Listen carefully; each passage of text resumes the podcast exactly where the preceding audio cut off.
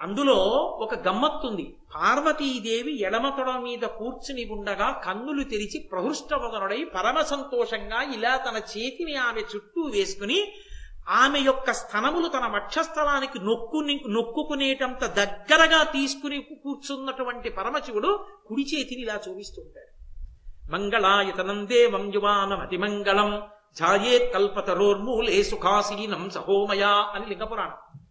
అలా కూర్చున్నటువంటి పరమశివుడి గురించి విన్నా అటువంటి మూర్తిని చూసినా ఉత్తర క్షణంలో కోరికలు అటువంటి వాడై కూర్చుని ఉంటాడు కుబేర సభలో. అది ఆయన ఆనందం. ఇక్కడికి వచ్చిన వాడికి కోరికలన్నీ తీరుతాయి. ఇక నా పక్కనే కూర్చుని నేను అస్తమానం ఇలా చూస్తుంటాను. నేను ఎందుకు ఆనందంగా ఉన్నాను? అందుకు పరమానంద భరితుడై ఉన్నాడు కుబేరుడు. అక్కడ శివుడు కూర్చుని ఉంటాడయా? కాబట్టి అటువంటి సభ అవ్వో అక్కడ యక్షులందరూ ఆయన్ని సేవిస్తూ ఉంటారు శంఖనిధి పద్మనిధి మొదలైనటువంటి నవనిధులు ఆయన్ని సేవిస్తూ ఉంటాయి ఐశ్వర్యం అంతా సరే అది దాటిన తరువాత చతుర్ముఖ బ్రహ్మగారి సభ. ఆ బ్రహ్మ సభలో దళిత విరోధి ఇట్టి దనిదాని తెరంగిరుంగక త- తెరుగెరుగంగా బ్రహ్మకుంతలదియే తానవాంగ్మానస గోచరమద్భుత రూపము. ఈ వియత్తలమును కంబ మొక్కటియ తాల్పక సుస్థిరమై నిజప్రభావళి వెలిగించుచుండు శిశివారిజ మిత్రుల మండలంబులను. దళిత విరోధి అని పిలిచాడు ఆ ధర్మరాజు గారిని. దళిత విరోధి అంటే అణిచివేయబడినటువంటి శత్రువులు కలవాడా? నేను ధర్మరాజుకి శత్రువునని చెప్పుకోగలిగిన వాడు లేడు. అంత భయం ధర్మరాజు గారంటే. పక్కన తమ్ముళ్ళటువంటి మహావీరులు. కాబట్టి శత్రువు అన్నవాడు లేనివాడా? అంటే నేను శత్రువుని లేస్తే అణిచేశావు. నీ ధర్మం చేత అసలు చాలా మంది నీ ఎందు శత్రుత్వమే పోతారు. శత్రువు లేనివాడా? అజాత శత్రువు. కాబట్టి అసలు ఆ బ్రహ్మసభ ఇలా ఉంటుంది అని చెప్పడం బ్రహ్మగారికే సాధ్యం కాదు. ఎప్పుడూ నాలుగు ముఖాలతో నాలుగు వేదాలు చెప్పేటటువంటి బ్రహ్మగారే తన సభ గురించి చెప్పమంటే చెప్పలేడయా? అంత గొప్పగా ఉంటుంది ఆ బ్రహ్మసభ. తానవాంగ్మానస గోచరమద్భుత రూపము అది వాక్కుల చేత మనస్సు చేత కూడా చెప్పడానికి వీలు కాదు.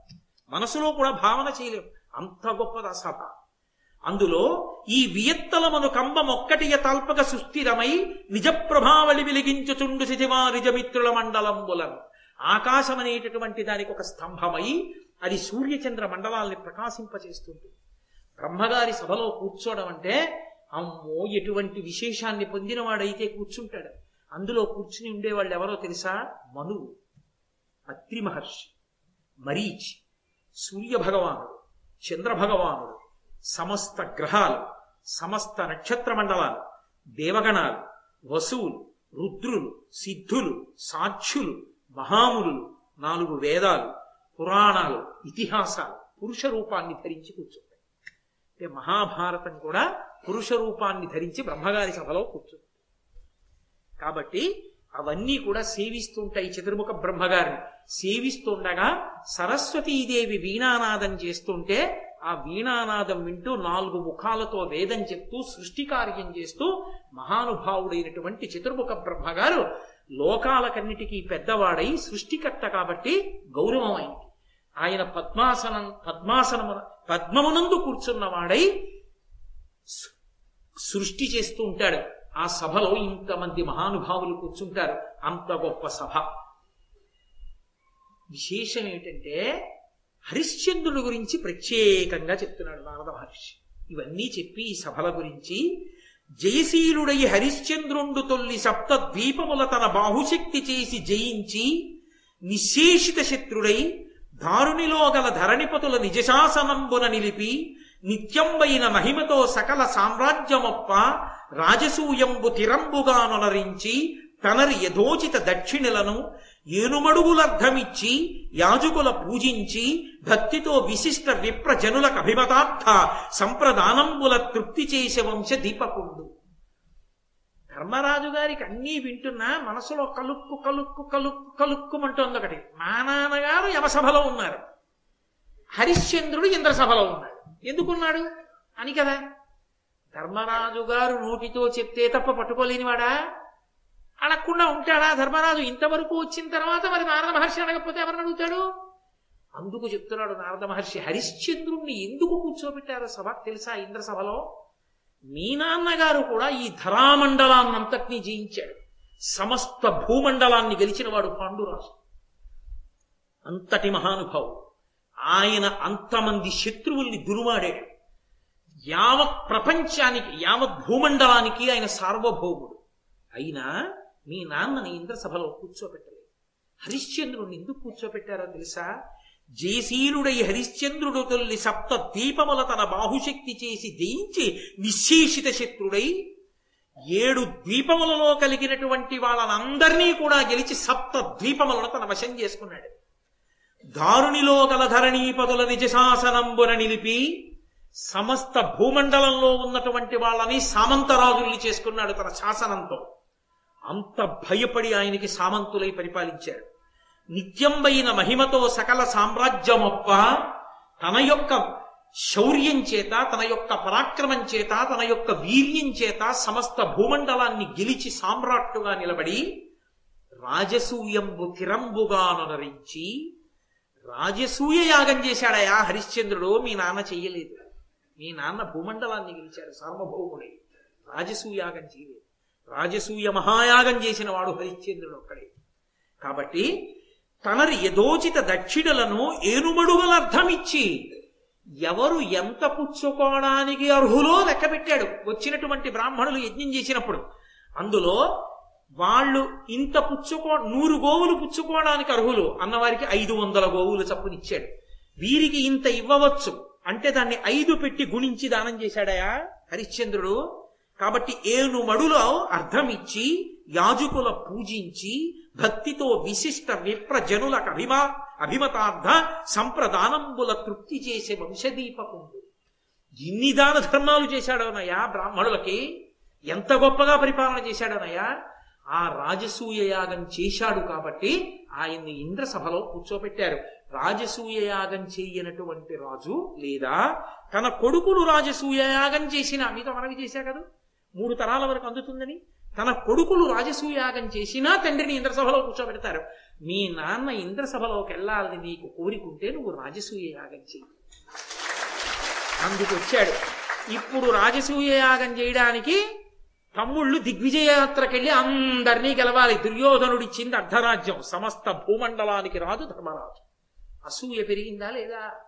వయసభ ఎక్కడి నుంచి ఎక్కడికి వెళ్ళిపోతోంది? అందుకని సభాపర్వం. కాబట్టి అంత గొప్పవాడయ్యాడయా అందుకునిచ్చారు ఇంద్రసభలో స్థానం. అని నేను ఒకనాడు యమసభకి వెళ్ళినప్పుడు మీ నాన్నగారు నన్ను పిలిచాడు. పిలిచి నాతో ఒక మాట అన్నాడు. మహానుభావ నారద మహర్షి నువ్వు అన్ని లోకాలు తిరుగుతుంటావు కదూ? ఎప్పుడు అప్పుడు భూలోకానికి కూడా పెడతావుగా నా కొడుకులు కనపడతారు. ఒక్క మాట చెప్పవయ్యా. ఏమిటి ఆ మాట అంటే అనుపమ శక్తిమంతులు మదాత్మజు లేవురు దేవతావరంబునను దయించియున్న కృతపుణ్యులు వారలలోన అగ్రజుండనఘుడు రాజసూయము మహామతి చేయగనోపు శత్రుసూరుడై సార్వభౌముడై తమ్ముల బాహుబలంబు పెంపున. నాకు ఐదుగురు కొడుకులయ్యా దేవతల అనుగ్రహంతో పుట్టారు ధర్మరాజు భీముడు అర్జునుడు నకులుడు సహదేవుడు. తండ్రికి పెద్ద కొడుకు మీద తాపత్రయం. ఎందుకంటే ఆయన ద్వారానే కదూ అందుతుంది? కర్మాధికారం పెద్ద కొడుకుది కదూ? అందులో నా పెద్ద కొడుకయ్యా వారలలోన అగ్రజుండనఘుడు రాజసూయమున మహామతి చేయగనోపు శత్రుసూనుడయి నా పెద్ద కొడుకైనటువంటి ధర్మరాజు మహాకీర్తివంతుడు సార్వభౌముడు కాగలిగినటువంటి వాడు ఈ సమస్త భూమండలాన్ని గెలవగలడు. ఎందుకు గెలవగలనంటాడేమో దేవతల యొక్క వరప్రసాదంగా పుట్టినటువంటి నలుగురు తమ్ముళ్ళు ఉన్నారు ఆయన దగ్గర. నా కొడుకులయ భీమార్జునులు? నా కొడుకులయ నకల సహదేవులు? తన రెండవ భార్య మాద్రి ఎందు జన్మించిన వారేగా?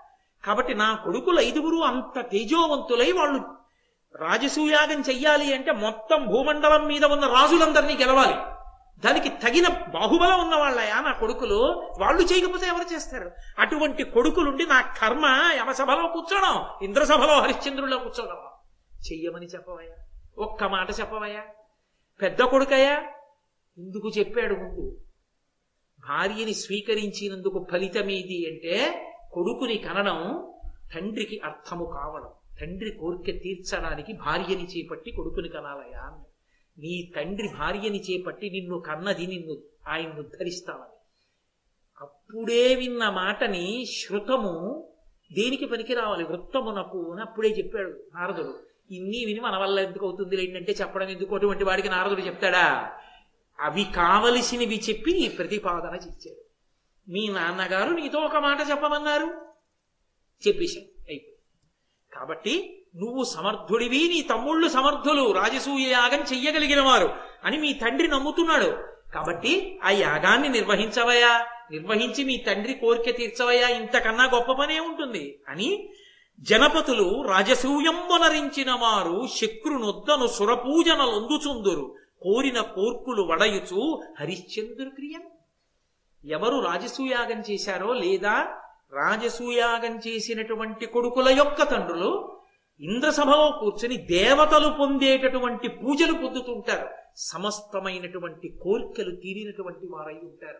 కాబట్టి అటువంటి తండ్రికి కొడుకువి ధర్మనందన రాజసూయ మహాయాగాన్ని సంకల్పం చెయ్యి అని చెప్పి ఒక్క మాట నేను చెప్పాలయ్యోయ్. రాజసూయ మహాయాగం చేస్తే రెండు విశేషాలు ఉంటాయి ఒకటి ఆ యాగం ఎట్టి పరిస్థితులలో జరగకుండా చూడడానికి బ్రహ్మరాక్షసులు వస్తారు. అంత పెద్ద ఫలితాన్ని ఎలా ఇస్తారు? అందుకని బ్రహ్మరాక్షసులు వచ్చి ఆ యాగం జరగకుండా చూస్తారు. బ్రహ్మరాక్షసులు కూడా నీ ధర్మం ముందు నిలబడలేరు. యాగం చేస్తానంటావేమో? చెయ్యి నీ నాన్నని ఉద్ధరించు. రాజసూయ మహాయాగం ఎవడు చేశాడో అక్కడ సమస్త జనక్షయమైనటువంటి ఒక భయంకరమైన మహాయుద్ధము సంభవిస్తుంది. కొన్ని కోట్ల మంది తెగటారిపోతారు చచ్చిపోతారు. అంత పెద్ద యుద్ధం జరుగుతుంది రాజసూయాగం జరుగుతుంది ఈ రెండు విషయాలు గుర్తుపెట్టుకుని చెయ్యి యాగం చేసి మీ నాన్న ఉత్తరించు నేను వెళ్ళొస్తానని. ఇప్పుడు పచ్చి వెలక్కాయ కంఠంలో పడ్డవాడు ఎవరు? ధర్మరాజు గారు. ఎందుకు వచ్చింది సందేహం? రాజసూయ మహాయాగం చెయ్యలేని వాడు కాడు. తమ్ముళ్ళని పిలిచి నాలుగు దిక్కులకి నలుగురిని పంపిస్తే చాలు. రే నువ్వు తూర్పు దిక్కు నువ్వు దక్షిణం నువ్వు పశ్చిమం నువ్వు ఉత్తరం. వెళ్ళి భూమండలాన్ని అంతటిని జయించి రండి. అంటే జయించి కప్పాలు పట్టుకుని వచ్చేస్తారు. అయిపోతుంది. తీరా రాజసూయాగం అయిన తర్వాత జరిగేటటువంటి మహాయుద్ధానికి కారణం తానైతే తండ్రిని ఉద్ధరించడానికి రాజసూయ మహాయాగం చేశాడు. దానివల్ల యుద్ధానికి కారణం అయ్యాడు ఇన్ని కోట్ల మంది చచ్చిపోయారంటారు. కాబట్టి చెయ్యనా వద్దా? ఇక్కడ ఉన్న వాళ్ళు చచ్చిపోతారు చేస్తే. చేస్తే చచ్చిపోయి అవలోకంలో ఉన్న మా నాన్న ఇంద్రసభ కడతాడు. చెయ్యడమా చేయకపోవడమా చెయ్యమని నారదుడు అన్నాడు. ఆలోచించుకుని నిర్ణయించుకో అన్నాడు. ఏం చేయడం? ఇప్పుడు పెద్ద ఇబ్బంది వచ్చింది. తనలో తాను గుణుక్కోలేదు పురోహితుణ్ణి పిలిచాడు. ఏ శాస్త్రమునందు ఎవరు అధికారో వాళ్ళని అడగాలి. ధౌమ్యుణ్ణి పిలిచాడు. ఇంటి పురోహితుడని ఉంటాడు ఒక ఆయన. మంచి కార్యాన్ని ఆయనకి చెప్పాలి. అయ్యా ఇది చేద్దాం అనుకుంటున్నాను. మీ నోటితో ముహూర్తం చెప్పండి. ఏమి ఇలా చేద్దాం అనుకుంటున్నా? మంచిదండి చేయండి. అన్నారు అనుకోండి పురోహితుడు పురమ యొక్క హితము కోరుతాడు. ఆయన నోటి వెంట వచ్చిన మాట దేవతల యొక్క మాట. అది కలిసి వస్తుంది. అందుకని ధౌమ్యుణ్ణి పిలిచాడు. పెద్దల్ని పిలిచాడు బ్రాహ్మణుల్ని పిలిచాడు కూర్చోపెట్టాడు. కూర్చోపెట్టి తనకున్నటువంటి అనుమానాన్ని ప్రతిపాదన చేశాడు. అరమరికగా మాట్లాడకూడదు. అలా మాట్లాడేవాడు ధృతరాష్ట్రుడు. ధర్మరాజు ఉన్నదున్నట్లు చెప్పాడు. మా నాన్నగారు ఇలా కోరుకున్నారు. నారద మహర్షి వచ్చి చెప్పారు.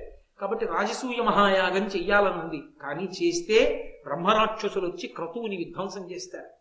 తట్టుకు నిలబడితే రాజసూయ మహాయాగం పూర్తయితే సమస్త జనక్షయకారకమైనటువంటి మహాయుద్ధం సంభవిస్తుంది. చెయ్యనా వద్దా? అని అడిగాడు. వాళ్ళన్నారు చేయుము రాజసూయ మెడసేయటం. మీరు ఒక పద్య రచన చెయ్యడం అంటే మహాకవి ప్రజ్ఞ అక్కడ తెలుస్తుంది. మీరు చూడండి. మీకు అనుమానం లేదనుకోండి. అది తప్పకుండా చేయవలసిన పని ఏమిటి? అంత అనుమానం పడుతున్నాడు? అని మీకు అనిపించింది అనుకోండి. ఏమండి ఇలా అంటున్నారండి నేను చైనా వద్దా ఏం చేస్తే బాగుంటుందండి అంటే చెయ్యవయా అంటారు ముందు. చేయవయా? దానివల్ల ఏం రాదు. వివరణ తర్వాత ఇస్తారు. ముందు చేయవయా అంటారు అంటే ముందు చెయ్యవచ్చు. మీకు నమ్మకం ఉంటే. మీరు చెప్తున్న మాట మీద మీకు పరమ విశ్వాసం ఉంటే ముందు చేసేయి. అది ప్రారంభం అవుతుంది అది మీకు ఎట్టి పరిస్థితుల్లో వల్ల కాదనుకోండి. ఎలా అని మొదలవుతుంది. టైఫాయిడ్ జ్వరంతో బాధపడుతున్నవాడు నూట నాలుగు డిగ్రీల జ్వరంతో ఉంటే పుచ్చుకున్నదల్లా వాంతి అయిపోతుంది అనుకోండి. భార్య పరమ ప్రేమతో వచ్చి అండి అంటే కొంచెం ఈ బత్తాయి రసం కొంచెం తాగండి అన్నారు అనుకోండి. తాగితే ఇమడట్లేదే అంటే ఎలా? అంటాడు. ఎలా? అంటే తాగలేను. అంటే తాగలేను అన్నది స్థిరీకరించి చెప్పవలసి వచ్చినా ముందే అలాగే చేయవయా? అన్నారనుకోండి. ఏమండి ఆకలి వేసేస్తోంది తొందరగా పలహారం పెట్టవే అన్నాడు. ఇవాళ ఏం చేశానో తెలుసా? మీకు ఇష్టమైనది చేశాను. మంచి చేశాను. పచ్చడి ఏం చేశాను? ఏదో ఆవిడ పెట్టవే బాబు తింటాను ముందు అంటాడు. అంటే అది బాగుండని బాగుండపోని తినేస్తాను ఆకలి. అంటే ఆర్తి ప్రకటన. చెయ్యవయా? అని మొదలవ్వాలి పద్యం. అప్పుడు ధౌమ్యుడు ధైర్యంగా చెప్తున్నాడని గుర్తు. ఆయనే అనుమానంగా చెప్తే ఇంకేం చేస్తాడు? ఉన్న అనుమానంలో ఉన్నవాడు. అది పద్యరచన అంటే. అది అందుకు భట్టారకుడు మహానుభావుడు. కాబట్టి ఆయన అన్నాడు చేయుము రాజసూయ మెడసేయక దానన చేసి దోషముల్వాయునిలేశ భూప్రజకు పార్థివులెల్ల భవత్ప్రతా భవత్ప్రతాప నిజ్జేయులు సర్వసంపదలు చేకొనగాదరియయ్యే కౌరవాన్నాయలలామ నీకెనయే మానవ మానవనాథుల మానుషంబునన్. ఇంకా అనుమానపడతాయేమిటి చెయ్యి రాజసూయాగం. రాజసూయ మహాయాగం చేస్తే వచ్చేటటువంటి లక్షణం ఏమిటో తెలుసా? అది చేస్తే ప్రజలందరూ కూడా చేసినటువంటి తప్పులు పోతాయి. అది ప్రభువుగా నువ్వు చేయవలసి నువ్వేమనుకుంటున్నావు? అది చేస్తే నీ నాన్నగారు ఇంద్రసభకి ఎడతాడనుకుంటున్నావు అంతేకాదు సమస్త జనక్షయం అవుతుందని కదా నువ్వు భయపడుతున్నావు? ఆ యాగం చేస్తే జనం యొక్క తప్పులన్నీ నశించిపోతాయి. జనం యొక్క తప్పులన్నీ నశించిపోతే తప్పులు నశించిపోయి ఇక తప్పులు చెయ్యొద్దని ధర్మపక్షాన నిలబడిపోయినటువంటి వారికి చెరుపు లేదు. నువ్వు కష్టపడి అందరి తప్పులు తీసేసిన రాజసూయ మహాయాగం ద్వారా ఇంకా ధర్మం వేపుకే నిలబడిపోయిన వాణ్ణి బాగు చేసేవాడు లేడు. అప్పుడు యుద్ధమే వస్తే పోయేది అధర్మం నీకేమిటి బాధ? కాబట్టి ఎందుకు చెయ్యవు? అందులో మీ నాన్నకే కాదు ఉద్ధరణ. నిన్ను నమ్ముకున్నటువంటి మంచి వాళ్ళందరికీ ఉద్ధరణ ఉంది. నీ రాజ్యంలో ఉన్న ప్రజలందరూ సంతోషిస్తారయా లోకంలో ఉన్న ప్రజల యొక్క తప్పులు పోతాయా ధర్మాత్ములై నిలబడగలిగిన వారు నిలబడతారయా ఏ కురుక్షేత్రం జరిగితే అందరూ చచ్చిపోయారా? ధర్మాత్ములు అందరూ బతకలా? కాబట్టి చెయ్యి తప్పకుండా చేస్తే దానన చేసి దోషముల్వాయు నిలేశ భూప్రజకు పార్థివులెల్ల భవ ప్రతాప నిజ్జేయులు నీ సోదరులున్నారే వాళ్ళు వాళ్ళ యొక్క ప్రతాపం చేత మిగిలినటువంటి రాజులందరినీ జయిస్తారు. వాళ్ళకున్న శౌర్య పరాక్రమాలకి అటువంటి దిగ్విజయం చేసి రాజసూయాగం చేయకపోతే మీ తండ్రి దేవతాంశలతో మిమ్మల్ని కనడం వల్ల ప్రయోజనం ఏముంది చేతిలో ధనస్సు పట్టుకుని ఎవరి మీద బాణం వేయకుండా ఎవరిని శిక్షించకుండా భూమండలాన్ని ఆక్రమించకుండా సార్వభౌముడి కాకుండా రాజసూయ మహాయాగం చేయకపోతే ధర్మరాజువి ప్రజల్ని ఉద్ధరిస్తావు మీ తండ్రిని ఉద్ధరిస్తావు ఆలోచించకు చెయ్యి. కాబట్టి కౌరవాంనాయలలామా కురువంశములో పుట్టినటువంటి వారిలో శ్రేష్టమైనటువంటి వాడా? నీకెనయ మానవనాథులవు మనుషంబునన్. నీతో సరిపోయినటువంటి మనుష్య నాథులు రాజులు ఉన్నారయా లోకంలో? కాబట్టి తప్పకుండా చే అది సంప్రదించడం. ఎవరిని సంప్రదించాలని నేను అనుకున్నానో వారిని సంప్రదించిన తరువాత వారు చెప్పిన దాన్ని నేను పాటించడానికి సిద్ధపడితే సంప్రదించాలి. సంప్రదించి ఆయన నా అన్నారు కానీ అని నువ్వనుకున్నది ఆయన నోటి వెంట వినడానికి సంప్రదించకూడదు. ఏమండి? ఇది ఇలా చెయ్యొచ్చా? అన్నారు అనుకోండి చేయకూడదు అన్నాను అనుకోండి చేయడానికి ఏమైనా అవకాశం ఉంటుందా ఏంటి? అంటే పర్వాలేదు ఏంటంటే ఆ పాపం నాకు రావాలని. ఆయన అన్నాడు కదండి మేము చేశామనొచ్చు అందుకు సంప్రదించకూడదు. ఆయన చెప్పింది చేయడానికి సంప్రదించాలి. అది శ్రద్ధ. శాస్త్రస్య గురువ గురువాక్యస్య సత్యబుద్ధ్యావధారణ. సా శ్రద్ధ గదితా సిద్ధి యా వస్తుపలభ్యతే శంకరాచార్యులు వారు శ్రద్ధ అన్న మాటకు భాష్యం చేస్తూ అంటారు. శాస్త్రస్య గురువాక్యస్య సత్యబుద్ధ్యావధారణ. శాస్త్రము గురువు చెప్పినవి సత్యమన్న నమ్మకంతో చేసిన వాడు ఎవరున్నాడో అది శ్రద్ధ కనుక యయా వస్తుపలభ్యతే దాని వల్ల సమస్తమైనటువంటి వస్తు సముదాయము చేకూరుతుంది. విజయములు కలుగుతాయి. ఆ శ్రద్ధ లేకుండా నమ్మకం లేకుండా ఉత్తిని అడిగానంటే అడిగానని చేసి మనం మన మనసులో ఉన్న అభిప్రాయం ఆయనతో చెప్పించి ఆ పాపం ఆయనకి చుట్ట పెట్టేద్దామని అడిగిన వాడికి ఫలితములు సిద్ధించవు. వాడు శ్రద్ధారహితుడు. ధర్మరాజు శ్రద్ధ కలిగినవాడు అందుకుని ధౌమ్యుడు చెప్పాడు నిర్ణయం అయిపోయింది. రాజసూయ మహాయాగం చెయ్యాలి. ఎవరొస్తారని చెప్పాడు? బ్రహ్మరాక్షసులు వస్తారు. రాజసూయ మహాయాగం కానీ జరిగితే ఏ ప్రమాదము జరుగుతుందని చెప్పాడు. జనక్షయకారకమైనటువంటి మహాయుద్ధము జరుగుతుందని చెప్పాడు. ఇప్పుడు తన వలన ఏ దోషం జరగకుండా తనని అస్తమానం నియంత్రించి ప్రసన్న దృక్కులను సారించి చక్కగా అక్కడ కార్యం జరిగేటట్టుగా చూడగలిగినటువంటి మహానుభావుడెవరు? కృష్ణ భగవాన్.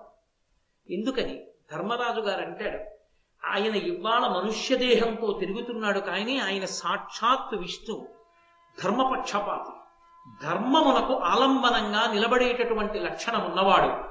అటువంటి శ్రీకృష్ణ పరమాత్మ సాక్షాత్తు విష్ణు స్వరూపం అవతార పురుషుడు. మా మాంస నేత్రానికి ఎదురుగుండా మనుష్యుడిగా కనపడుతూ మాకు బంధువుగా ఒక చిలికాడుగా ఉన్నాడు. కానీ ఆయన విష్ణువు.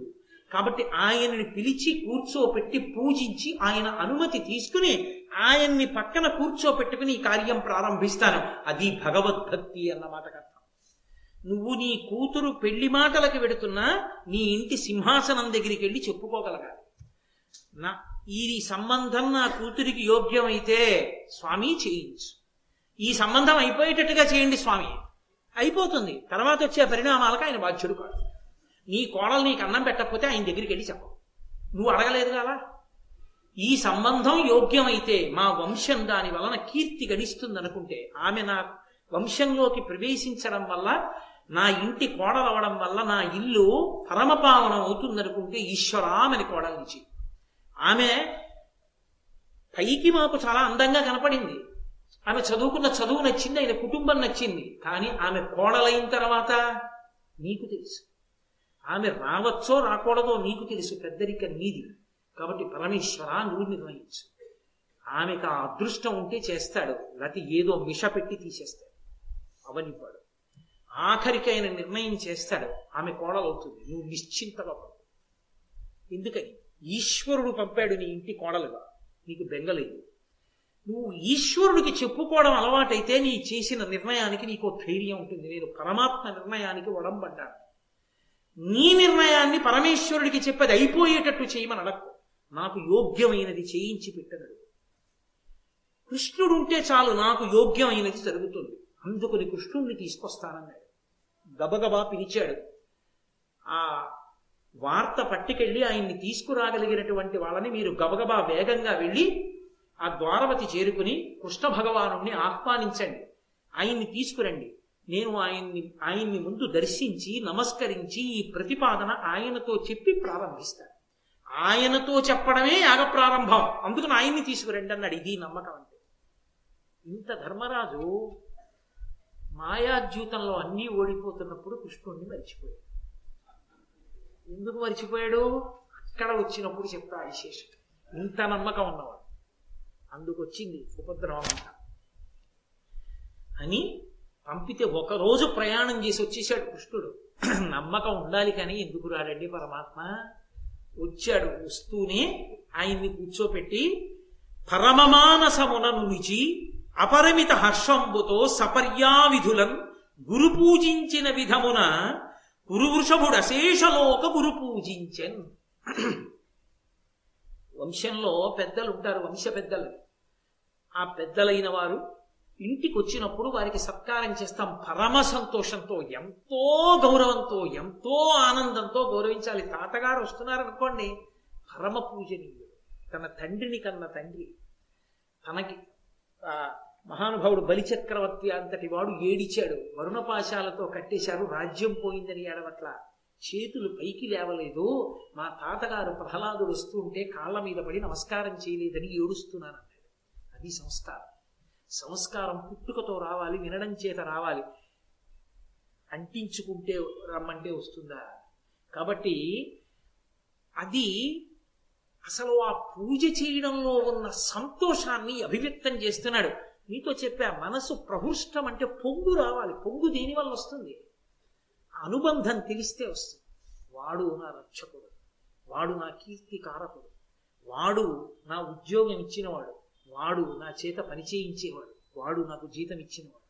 నా ఇంటి పాలవాడు పాలు పోస్తున్నాడంటే వాడు నా నా ఎందు కొంత సమర్థతనిచ్చి ఆ సమర్థతతో ఉద్యోగం చేయించి జీతం ఇప్పించి పాలవాడికి డబ్బు కట్టి ఆ పాలు తాగేట్టు చేయించినవాడు. నాకు ఆకలి అయితే వేల పట్టున అన్నం పెట్టించాడు వాడే. ఏమో ఏ కారణానికో అన్నం ఉడికుండకపోతే ఏమవును? కానీ ఒక్కొక్కసారి చూడండి అన్నీ పెట్టి ఎలక్ట్రిక్ కుక్కర్లో ఎక్కడికో వెళ్ళి ఒంటి గంటకు భర్త వచ్చేప్పటికి అన్నం పెడదామని వస్తే స్విచ్ వేయడం మర్చిపోయి వెళ్ళిపోయారు ఏమైంది? అన్నీ తనవే అన్నం ఉందా?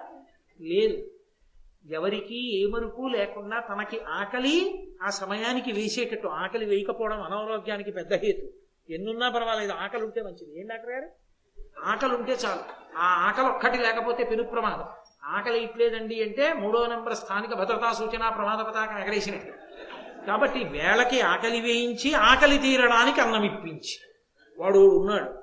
వాడు అది చేసి అది నైవేద్యం అంటే వాడిని స్మరించి నమస్కరించి తినడం ఆ స్మరించి నమస్కరించినప్పుడు వాడి కృప గుర్తొస్తే పొంగు లేకపోతే యాంత్రిక. ఈ ఊళ్ళోనే ఉన్నారు మహానుభావుడు. పేరెందుకు చెప్పాలి? వాళ్ళ పెదనాన్నగారు మిగిలిన వాళ్ళతో కలిసి భోజనానికి కూర్చున్నారు. పరిశేచనం చేసి ఆయన వ్యాహృతులు గుచ్చుకుంటున్నారు. ఈలోగా పక్కన కూర్చున్న ఆయన పప్పు అన్నం కలిపేశాడు కొడుకు. ఆయన వెంటనే లేచి చేయి కడుక్కుని వెళ్ళిపోయాడు. ఏమిటి ఇలా వెళ్ళిపోయాడు అనుకున్నారు? ఆయన ఆ వెళ్ళిపోయిన మనిషి వస్తాడు అనుకుని వీళ్ళు భోజనం చేశారు ఆయన భద్రాచలం వెళ్ళిపోయారు ఆయన రాలా ఇంటికి. ఆ తర్వాత ఆయన కనిపెట్టారు ఆయన అక్కడ కూర్చొని రామాయణం చెప్తుంటే. ఎవరిని ఎందుకు వెళ్ళిపోయారన్నారు? చిచి అసహ్యం వేసిందిరా ఇలాంటి కొడుక అన్నం తినేటప్పుడు చేతిలో ఇలా నీళ్ళు పట్టుకుని పరిశేచనం చేసి మంత్రం చెప్పి నమస్కారం చేసి వేలు పెట్టి పరిశేచనానికి ఐదు సార్లు పుచ్చుకోవడానికి ఎంత సమయం పడుతుంది? అంతసేపు కూడా సరిగా చేయలేదు వాడు. ఇలా ఇలా ఇలా ఇలా ఇలా అనేసి తినేస్తున్నాడు. ఏటో వాడితో నాకు భోజనం? అలాంటి కొడుకుని అన్నది అసహ్యం చేసిపోయారు బతిమాలు తీసుకొచ్చారు ఇంటికి తర్వాత. అందుకు రామాయణం చెప్పుకుంటున్న అలాంటి కొడుకు కొడుకుని కన్నా పాపాన్ని పోగొట్టుకోవడానికి. ఆ పొంగున్నవాడైతే సరిగ్గా చేస్తాడు. ఆ పొంగు లేనివాడు వెళ్ళి చేస్తాడు? పొంగు ఉంటే చేసే పూజ వేరు. ఆ కృష్ణ భగవానుని ఎందు కలిగినటువంటి పొంగు ఆయన మీద ఉన్న భక్తి ధర్మరాజు గారికి అటువంటిది. అందుకని పరమాసనములో ఉనిచి పరమాసనం అంటే పెద్ద ఆసనం పెద్ద ఆసనం అంటే దాని అర్థం ఇది విచ్చినెక్కించి కూర్చోబెట్టమని కాదు. ఆయన కన్నా తాను కిందకు ఉండడం. ఒక అంగుళమైనా కిందకే ఉండడం తప్ప ఒక అరంగుళం కూడా పైకి ఉండకపోవడం. నువ్వే పూజనీయుడివి. నువ్వే మమ్మల్ని నడిపించగలిగిన వాడివన్న విశ్వాసాన్ని అభివ్యక్తం చేయడం. అందుకు చెప్పేవాడిని పైన వినేవాళ్ళు కింద కూర్చుంటారు. అది సభా మర్యాద. కాబట్టి పరమాసనమునను నిచి అపరిమిత హర్షంబుతో సపర్యావిధులను అపరిమిత హర్షంబుతో ఆ చేసేటప్పుట ఎంత సంతోషం. హస్తయో అర్ఘ్యం సమర్పయామి అన్నాడు అనుకోండి పరవశం రావాలి. అబ్బా! నా తండ్రి చేతులు. అందులో నేను పోసిన నీళ్ళు పుచ్చుకుంటున్నారు మా స్వామి. ఏమి నా భాగ్యం? అని ఆనందంతో రోమాంచితమై ఈశ్వరుడికి సేవ చెయ్యాలి. ఆయనకి గంధం అలదుతుంటే పొంగిపోతున్నట్ట. ఎవరు నిన్ను ముట్టుకోగలరు? కొన్ని కోట్ల జన్మలు తపస్సు చేసినటువంటి లక్ష్మీదేవి నీ పాదానికున్న గోటి కాంతిని చూసిందన్నారు వ్యాసుల వారు అటువంటి నువ్వు ఇవాళ సాకార రూపంలో నేను పిలిస్తే రావడమా? మా ఇంట్లో కూర్చోడమా? నేనిస్తే ఇస్తే నీళ్ళు తాగడమా? నీ కాళ్ళు కడగడమా? నీకు నేను బట్టలు పెట్టడమా? నీ మెళ్ళో పుష్పహారం వేయడమా? నీకు చందనం అలదడమా నేను పండు ఒలిచిస్తే నువ్వు తిండవా? ఏమి నా భాగ్యం? అపరిమితానందముతో ఉపచారములు చేసేట. ఎవరు? గురు పూజించిన విధమున. పూజలన్నిటిలోకి గొప్ప పూజ ఏదంటే గురు పూజే. ఎందుకు గురు పూజ గొప్పది?